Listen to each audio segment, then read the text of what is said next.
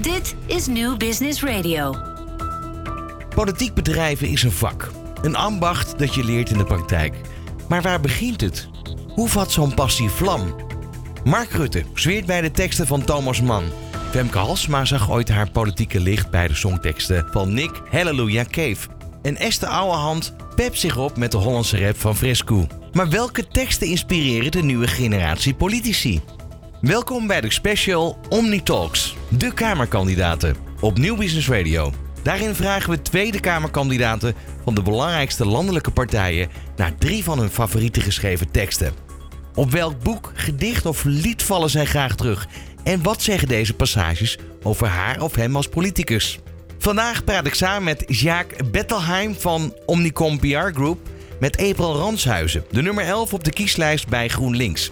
Zij is wereldkampioen rolstoelhockey, beleidsadviseur bij het ministerie van VWS en fractievoorzitter van GroenLinks Nijmegen. Vanaf haar vijfde bleek dat April een progressieve spierziekte had. Op haar zeventiende kwam ze definitief in een rolstoel terecht. Van kleins af aan was het voor haar overleven. Eerst thuis en later in een goed bedoeld, maar beklemmend zorgsysteem in een ontoegankelijke samenleving. En nog steeds ziet April dat mensen met een psychische, financiële, fysieke of verstandelijke uitdaging moeten knokken om gelijkwaardig mee te kunnen doen. Welkom bij OmniTalks, de Kamerkandidaten. Ik ben Ron Lemmens. Ja, en welkom April en Jacques in de, de studio. Uh, Jacques, begin even bij jou. We gaan een hele reeks maken met uh, diverse kandidaat-Kamerleden. Belovende, talentvolle Kamerleden. Uh, van harte welkom voor Dankjewel. deze eerste aflevering. Met vandaag April Ranshuizen. April, ook van harte welkom. Ja, dankjewel. Ja, April, we hoorden het al in de intro van Ron. Jij bent pas 40, maar je hebt al behoorlijk uh, veel in je leven meegemaakt. Zeg 40, begin 40. We nemen het een beetje ruim. Um, jij hebt meer meegemaakt dan heel veel mensen in hun leven meemaken. Um, in een heel leven. En mijn vraag is in hoeverre heeft strijdbaarheid nou al van meet af aan in jouw systeem gezeten? Want ik kan me toch ook voorstellen dat jij ook als kind en ook later momenten van moedeloosheid moet hebben gekend. Uh, ja, dat klopt. Dat laatste wat je zegt, dat is uh, zeker waar. Uh, hoewel, als ik denk aan het woord moedeloosheid... ja, wanhoop, maar vooral frustratie heb ik denk ik wel gekend. Dus frustratie om hè, dat, dat dingen gewoon niet gaan met je eigen lijf zoals je graag wilt. Uh, maar ook dat je tegen heel veel dingen, uh, zeker sinds ik in de rolstoel zit, aanloop... Die niet toegankelijk zijn. Waardoor je eigenlijk gewoon niet gewoon mee kan doen zoals ik daarvoor wel kon. Nu is het zo dat uh, ik ook gelezen heb dat je eigenlijk vanaf je twaalfde kwam je echt, ja, werd het lopen steeds moeilijker. Hoe heb jij je, je, je jeugd beleefd op het moment dat je eigenlijk ook zag hoe andere kinderen opgroeiden? Ja, ik ben uh, zelf al heel snel naar het speciaal onderwijs uh, gegaan. Ik heb heel kort op regulier onderwijs gezeten. En in die tijd, en nog steeds wel, is het redelijk normaal dat je eigenlijk naar speciaal onderwijs gaat. Daar vind ik wat van. Dus, nou, wat vind je ervan? Nou, ik, ik vind dat we in Nederland um, echt veel te veel gescheiden werelden hebben gecreëerd. En uh, ik vind dit dus wel een goed voorbeeld, omdat ik van overtuigd ben... de basis begint bij de jeugd, hè, begint als je kind bent voor de rest van je leven. En als je al begint bij kinderen meteen gescheiden van elkaar op te groeien... omdat je anders bent dan een ander... En ja, ik, ik moest nou, met zo'n speciaal taxibusje... jullie hebben dat misschien uh, ook wel eens ooit gezien werd je dan uh, naar een speciale school in een andere stad gebracht... met allemaal speciale kinderen en een speciale juf en een speciale meester. En thuis maak je dan helemaal geen contact eigenlijk met buurtkinderen... want die bouwen allemaal op school een band op. En die vinden jou raar, omdat je ja, met zo'n busje wordt opgehaald. En... Klinkt bijna als een pleidooi voor het opheffen van speciaal onderwijs. Nou, mijn pleidooi is zeker wel dat uh, de norm wat mij betreft moet zijn... dat we alle kinderen gewoon samen naar een uh, school kunnen. En dat je alleen maar kijkt van als kinderen zich daar echt niet veilig voelen... of het echt niet, uh, niet willen zelf... dat je dan kijkt van, uh, nou is er dan eventueel speciaal onderwijs nodig. Maar nu is speciaal onderwijs eigenlijk is het uitgangspunt. En alleen maar als een kind niet al te lastig is... en als een school het niet al te lastig vindt... en, en je ook nog een school hebt die zegt, nou wij durven het aan... dan zie je dat een kind met een uh, beperking wel naar reguliere school kan... Ik vind dat heel kwalijk, omdat je uh, kinderen leren ook van elkaar. Kinderen zelf maakt het helemaal niet zoveel uit. Hè? Het zijn volwassenen die het anders maken. Maar het heeft ook vervolgens consequenties voor de toekomst. Want als je als kind niet leert om met kinderen die om welke reden ook, hè, een andere huidskleur of, of dat je in een rolstoel zit of blind bent of epilepsie hebt, ehm, niet van elkaar leert, dan blijft dat altijd bijzonder. En wat je dan krijgt is dat je als je met kinderen gescheiden naar school stuurt, moet je daarna ook gescheiden woonvormen. Ja, dan gaan we een dorp bouwen. Uh, Voelde dat als een, als een stempel drukken? Die stempel heb je eenmaal en daar moet je dan mee leven in, in deze maatschappij? Achteraf gezien wel. Kijk, op mijn twaalfde had ik, was ik niet bezig met een stempel drukken. Maar ik vond het wel heel raar. Hoe zag de strijdbare uh, jonge dame eruit? De twaalfjarige April. Hoe trok ze ten strijde? nou, eigenlijk al heel vroeg dat ik het. Uh, en dat heeft misschien niet zozeer hiermee te maken met gewoon mijn karakter. Dat ik het altijd wel opnam als een kindje gepest werd of uh, onterecht op zijn kop kreeg van die juf of meester, nam ik het op. Later ging ik in schoolraden, in het schoolboekje, er ging een redactie, ging ik dan ook gewoon een soort. Ja, als terugkijk, een soort van opiniestukken al schrijven over wat ik vond dat er moest veranderen in in, in de wereld of op school. En later, toen ik zeg maar in de, in de puberteit zat, en ging ik echt brieven aan de politiek schrijven. En heb bijvoorbeeld ook met Erika Terpstra, die toen de tijd staatssecretaris was, om, uh, om tafel gezeten. En met minister Ritsen. En uh, ja, daar lobbyde ik mezelf wel gewoon dwars doorheen. Nog geen GroenLinks-politici waren dat? Nee, en ik was toen ook niet met partijpolitiek bezig hoor. En waar haal jij de drive vandaan om dan toch maar steeds door te gaan? Want ja, uit de intro hoorde eigenlijk al, dat, dat deed je al vanaf kinds af aan. Ja, dat is een hele goede vraag. Dat, dat is echt gewoon wie ik ben. Dat, dat zit in mij. Is dat een stukje onrecht willen oplossen ook? Jazeker. Je had het over geluk. Dat geluk heb ik. Maar is dat geluk? Of heb je daar zelf ook het nodige voor gedaan? Kwam je dat aanwaaien? Ja, ik zie het in die zin. Wat met, met geluk bedoel ik, dit is wie ik ben. En dat ben ik om de een of andere reden al heel jong geworden. En dat vind ik een geluk, omdat ik me ook realiseer dat als je dat allemaal niet kan, dat je heel erg overgeleverd bent aan andere mensen die het voor jou opnemen. We gaan uh, straks natuurlijk uh, alles van jou horen over het moment dat jij wellicht straks in de Tweede Kamer mag gaan zitten voor GroenLinks. We hebben jou vooraf ook gevraagd om aan de hand van een aantal quotes daar goed over na te denken, daarop te reageren. Dat gaan we zo meteen doen. Ehm, maar nu eerst eventjes naar de politieke partij GroenLinks. Want um, als we even terugblikken op bijna de laatste twintig jaar. Uh, een periode Femke Halsema, een zichtbare, een sterke leider. Daarna was GroenLinks wat meer onzichtbaar. Een beetje getopt met de zichtbaarheid. Maar daar is in 2017 verandering in gekomen, kunnen we stellen. Heel succesvolle campagne. De meetups. Jesse Klaver, heel zichtbaar in beeld. Um, maar we zijn nu vier jaar verder. De verkiezingen staan voor de deur. En we kunnen constateren dat GroenLinks het niet zo best doet in de peilingen. Als die stilstand aanhoudt, kom je op elf zetels. Hoe denk je, want uh, Jesse Klaver kwam met heel veel um, nou, uh, duidelijkheid en uitstraling de Kamer binnen. Wat is er misgegaan de laatste jaren? Nou, dat is jouw kwalificatie. Want, uh, nou, ze staan nu op elf zetels. Ik ervaar het zelf totaal niet uh, op die manier. Uh, omdat ik enorm zie dat de beweging, zeg maar, die GroenLinks is geworden ik, ik merk het echt in mijn omgeving, ook in, in de stad waar ik woon, Nijmegen. Uh, GroenLinks is daar uh, enorm groot geworden. En nog steeds heel veel mensen vinden onder andere klimaat ontzettend belangrijk. En dat blijkt ook uit heel veel peilingen. Dus geen politieke peilingen. Um, dus ik hoor juist heel veel positieve reacties. En ik heb er zelf echt alle vertrouwen in uh, dat die zeteltjes nog wel omhoog gaan. Dat ik denk dat mensen wel gaan kiezen voor de dingen die echt belangrijk zijn. Maar natuurlijk toch de vraag, door, door met name corona, is iedereen zich bewust gaan worden van we moeten voorzichtig zijn met deze wereld. Uh, met andere woorden, het is ook op de partijprogramma's komen staan van allerlei andere politieke partijen. Is die, die specifieke uh, drijfveer die GroenLinks ooit hè, als unieke partij maakte, dan niet een beetje ondergesneeuwd door al die belangen die bij de andere politieke partijen ook zitten? Je bedoelt dat iedereen nu heeft uh, gaan inzien dat klimaat belangrijk is? Ja. Uh, nee, ik vind het een hele goede ontwikkeling. Want zo, uh, uh, dan komen we misschien straks nog op, het op een ander onderwerp... wat mij aan het hart gaat ook nog op. Um, je kan pas dingen echt veranderen als uiteindelijk genoeg um, in beweging komt... dat genoeg mensen het belangrijk vinden. dus het is heel belangrijk dat heel veel partijen nu klimaatverandering op de agenda hebben. En um, het is ook zo dat GroenLinks daar, als mensen aan het klimaat denken, dan is GroenLinks wel het eerste wat bij ze opkomt. Omdat wij daar wel gewoon al zo lang mee bezig zijn en hele goede plannen voor hebben. En het zijn niet alleen maar vage verkiezingsbeloftes. eh, het zijn dus echt dingen waar, wat intrinsiek bij ons als partij hoort. En dat is misschien niet voor elke partij zo. Ik hoor wat je zegt. En toch, uh, het heeft iets ironisch. Uh, andere partijen kapen nu of lijken zaken als duurzaamheid te gaan kapen.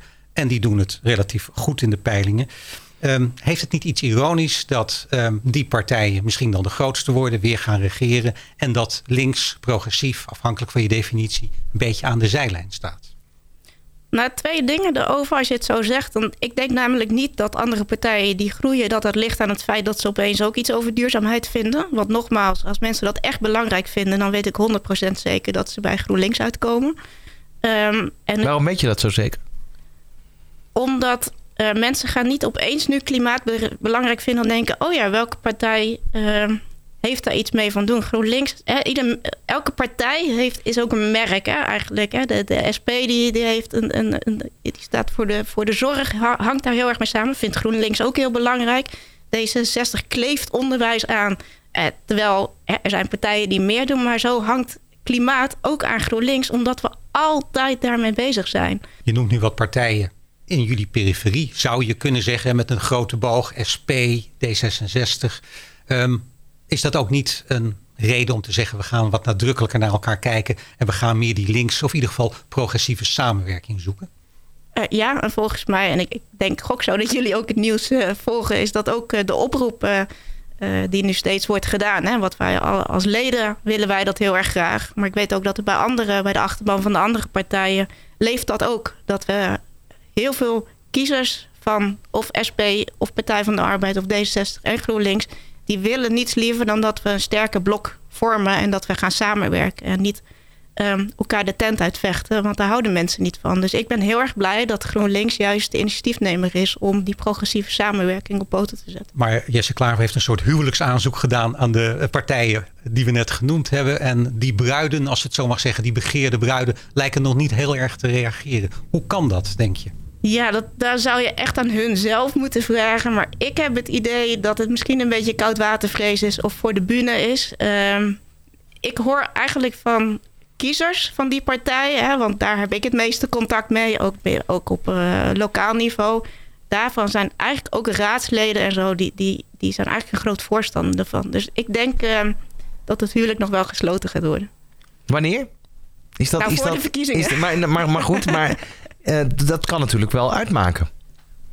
Zeker. Of dat, of dat op hele korte termijn is, of dat we echt wachten, of jullie wachten, tot, tot het laatste moment. Ja, de oproep van, vanuit GroenLinks, uh, die, die ligt er. En uh, Jesse heeft hem nu al twee keer heel duidelijk gebracht. En dat is het enige wat wij kunnen doen. Ik, ik kan niet voor de andere partijen spreken. Dus wij kunnen alleen maar zeggen wat wij graag willen. Um, ja, datzelfde als ik jou mee uit eten wil nemen en jij blijft nee zeggen, ja, dan houdt het op. Maar ik kan wel kijken van, uh, joh, kunnen we die nog een keer eerst een kop koffie doen of een goed gesprek? En uh, misschien wil je daarna wel met me uit eten. Daar, daar, daar zegt Ron vast nooit nee tegen. Toch nog even als het dit... weer mag, hè? Precies, als het weer mag. Toch nog even op dit punt doorgaan. Um, wordt het wat jou betreft samenwerking tussen die partijen of op termijn ook samen gaan? Nou, laten we beginnen met samenwerking. Ja, dan gaan we nu naar het uh, eerste citaat van de drie. Jacques. Ja, je hebt het gezocht in citaten, April. Niet in muziekfragmenten of in literaire passages, maar in uitspraken, in quotes van bekende, zo niet beroemde mensen. De eerste is van Mahatma Gandhi. En ik lees voor: kracht komt niet voort uit fysieke vermogens, ze komt voort uit een ontembare wil. Het is bijna vraag naar de bekende weg. Ja, hij is mooi.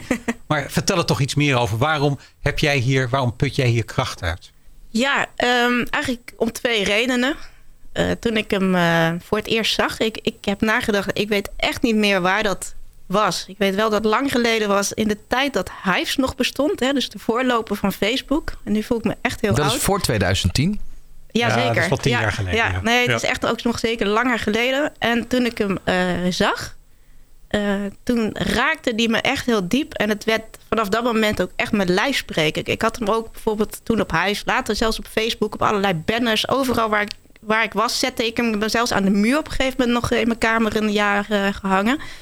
En uh, eigenlijk om twee dingen. Die ontembare wil. Hè? Je bent er net al uh, in het begin, vroeg je al naar die strijdbaarheid. Ja. maar die ontembare wil, dat is misschien nog wel wat, wat nog beter bij mij past. Dat, dat is iets wat zo bij mij binnenkwam. Dan denk ja, dat is wat ik heb. dat is bijna wat ik ben, die ontembare wil. En dat heb ik dus van kleins af aan al. En dat zit hem, hè, dat gaat verder dan strijdbaarheid. Dat gaat echt over, ehm, ik wil iets bereiken. Ik wil, of het nou iets kleins is of iets groots. En ik ga ervoor. En ik ga er ook alles aan doen om daar te komen. Ook al heb ik nog zoveel tegenslag of lijken dingen niet te lukken of raden mensen het je af. Als ik echt denk, dit is wat ik wil, dan ga ik daarvoor. Um, en het andere is natuurlijk, en dat nou, we hebben al in de inleiding over gehad, over mijn uh, fysieke gezondheid. Uh, en dat is natuurlijk heel mooi dat hier die combinatie in staat. Hè? fysieke vermogen. Ik moet het niet hebben van mijn fysieke kracht of mijn lichamelijke gezondheidstoestand. Ik moet het hebben van die ontembare wil. En daarom was hij eigenlijk dubbel zo mooi. Omdat hij zo ontzettend treffend is voor eigenlijk mijn hele leven. Dat ik hem nog steeds gewoon na al die jaren nog steeds zo ontzettend mooi vind. Ik maak hem even persoonlijk, April. Dat vind ik ook eigenlijk best lastig om te vragen. Ontembare wil, maar je hebt, een, het zelf aangegeven, een progressieve spierziekte. Het wordt niet beter, het wordt slechter. Maak je je daar geen zorgen over? In de zin van, ik ben ontembaar, maar ben ik dat over vijf jaar nog? Ben ik dat over tien jaar nog? Nee, ik maak me geen zorgen over het ontembare. Het is natuurlijk wel altijd de vraag: wat kan ik over tien jaar nog? Heb je daar een beeld bij? Nee. En volgens mij um, moet ik daar ook gewoon niet al te lang bij stilstaan. Ik bedoel, ik heb geen dodelijke ziekte. Dat is dan ook fijn om te weten. Al weet je natuurlijk wel uh, dat het iets met je gezondheid doet als je de hele dag in een rolstoel zit en, en uh, steeds minder uh, kan doen, hè, minder beweegt. Dat is voor niemand goed. Maar het enige wat ik kan doen is zorgen dat ik zo gezond mogelijk blijf. De dingen die ik kan doen nog blijf doen. Om gewoon dat op peil te houden. Maar ik heb ook al ontdekt, mentale gezondheid hangt zo ontzettend samen met fysieke gezondheid. Dus het is vooral heel belangrijk om te zorgen dat ik lekker in mijn vel blijf zitten. Dat ik de dingen in mijn leven blijf doen die ik belangrijk vind. Uh, daar goed in prioriteer. En uh, daarmee denk ik, ja, dat is gewoon wat het is. En ik ga er alles uithalen wat erin zit.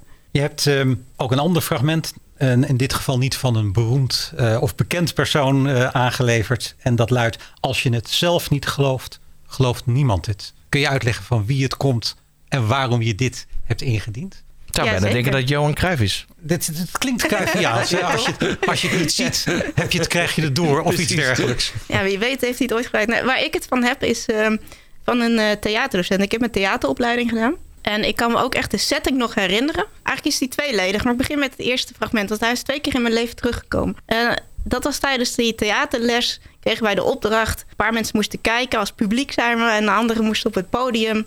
De opdracht, ga niets doen. En niets doen, wat zag je dan? Mensen gingen uitzitten beelden dat ze aan het wachten waren. Dus met hun vingers trommel, geroffel op hun knieën. Net ze op hun telefoon aan het kijken, waar een beetje in de lucht staren. Anderen wilden gaan fluiten. En wat was nou de les daarvan? Het was totaal niet geloofwaardig, want het was echt toneelspelen. Het was hartstikke nep. Je werd niet meegenomen in een verhaal. En die les ging natuurlijk over, als je het over acteren, is het geloofwaardig. Dus als jij zelf echt niets doet en je zit in je eigen gedachten en je, en je vergeet gewoon de rest, dat is zo waanzinnig gaaf om naar te kijken. Hè? Goed stilspel is heel moeilijk. Hoe deed um, jij dat? Want jij kreeg die opdracht ook. Hoe speelde jij stil? Nou ja, dat is dus inderdaad. In het begin uh, ga je is het moeilijk hoor. Want je weet, het is een opdracht. Iedereen gaat op zitten letten. Maar op een gegeven moment ging dat steeds beter. En dat is dus echt een beetje in jezelf keren en proberen gewoon de rest te vergeten. Maar dat was de eerste keer dus dat ik hem hoorde. En die vond ik qua acteren ontzettend interessant. Hè? Als jij het zelf niet gelooft, gelooft niemand het. Het ging over geloofwaardigheid. Maar het interessante was dat ik echt jaren later, uh, en dat was ongeveer uh, drie jaar geleden op dit moment, met een vriendin bij mij thuis uh, aan tafel zat te lunchen. En ik vertelde haar dat ik mij kandidaat wilde stellen voor het lijsttrekkerschap in Nijmegen als fractievoorzitter. En dat ik een beetje daar zo zat van, hè, zoals ik denk veel vrouwen kunnen doen. Ja, ik weet niet of ik wel geschikt ben. En ja, ze zeggen wel dit en dat ik het moet doen, maar Wat kan ik het jij? wel aan en dit. Uh, en inderdaad, ik wil, ja, je wilt dan eigenlijk horen dat iemand dat jou dat ook ziet doen. En zij zei gewoon, terwijl ze nog ondertussen de volgende boterham pakt ja, uh, als je het zelf niet gelooft, dan moet je er gewoon niet aan beginnen. Dan gelooft niemand het. Um, wat gaan we morgen eigenlijk? Weet je, dus. En ik vond dat zo een. een um, bijna een, een rotopmerking. Het was zo'n dooddoener van haar. dat die tegelijkertijd een enorme eye-opener was. Uh, heb je haar bedankt?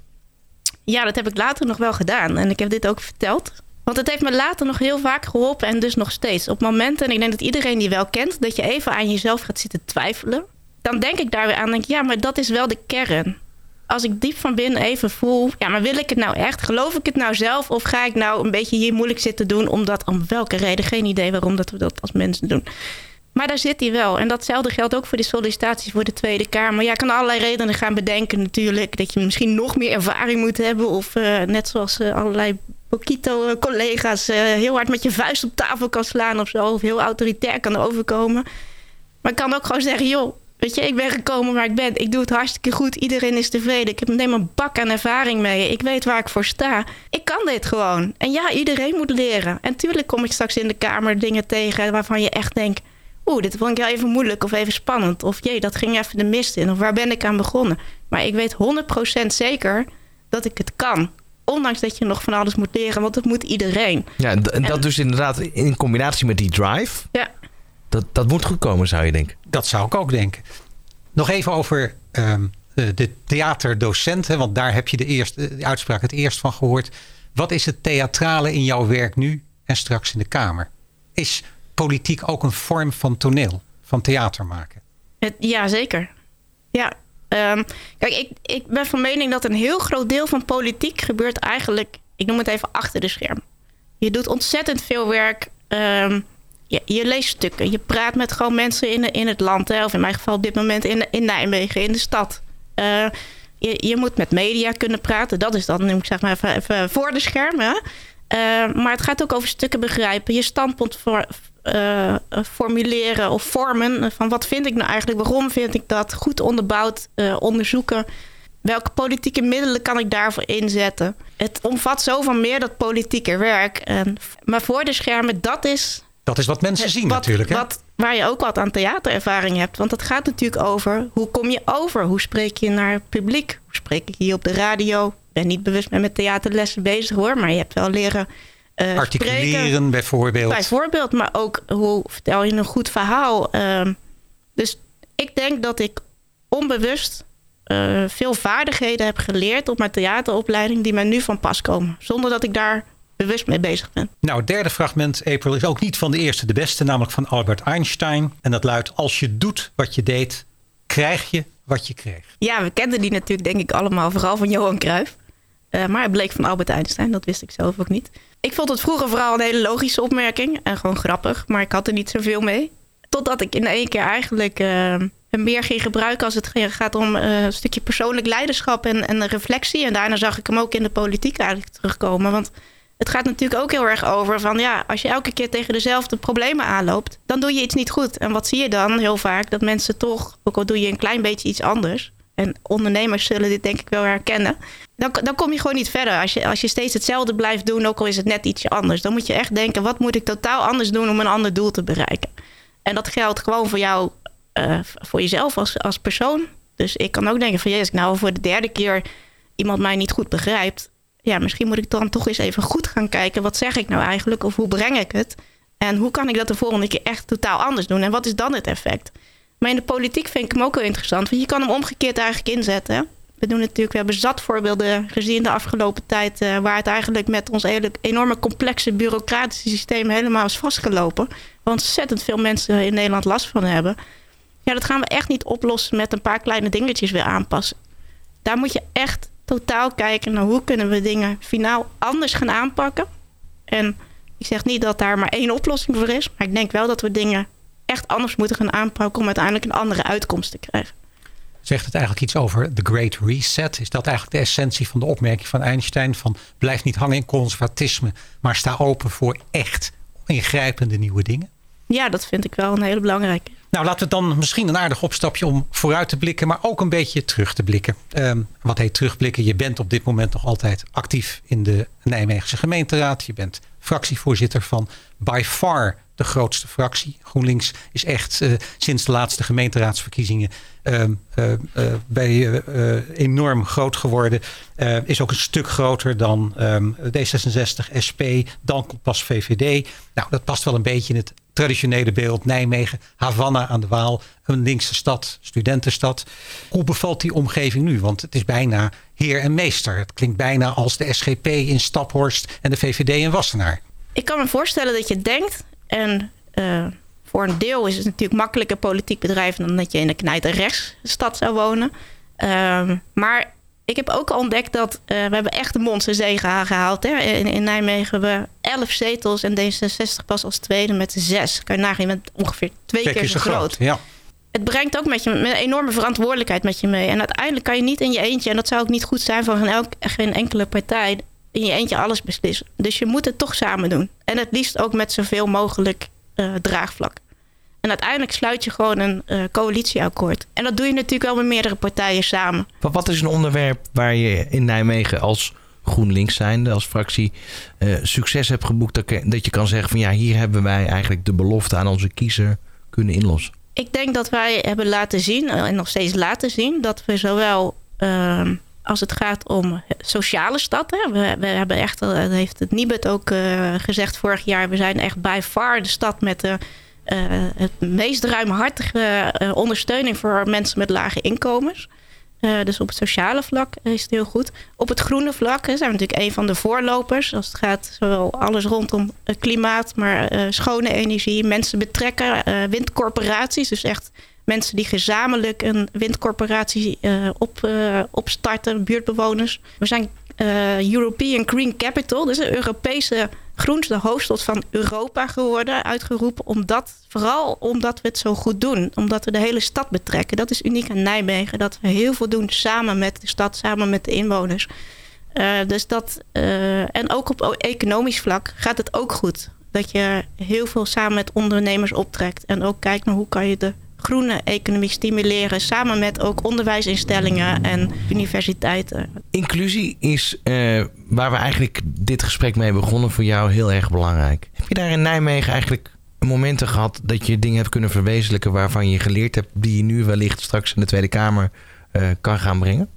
Ja, ik zal eerst vertellen om wat ik in Nijmegen heb gedaan hierop. Ik durf namelijk echt met stelligheid te zeggen dat als ik niet in de raad had gezeten, dat uh, toegankelijkheid voor mensen met een uh, beperking in de openbare ruimte uh, nooit zo goed op de kaart had gestaan als wanneer ik er niet was geweest. dat heb ik echt zes jaar aangebouwd. Dat betekent dat nu alle ambtenaren tussen hun oren hebben zitten. Dat alle politieke partijen het nu belangrijk vinden en erop letten.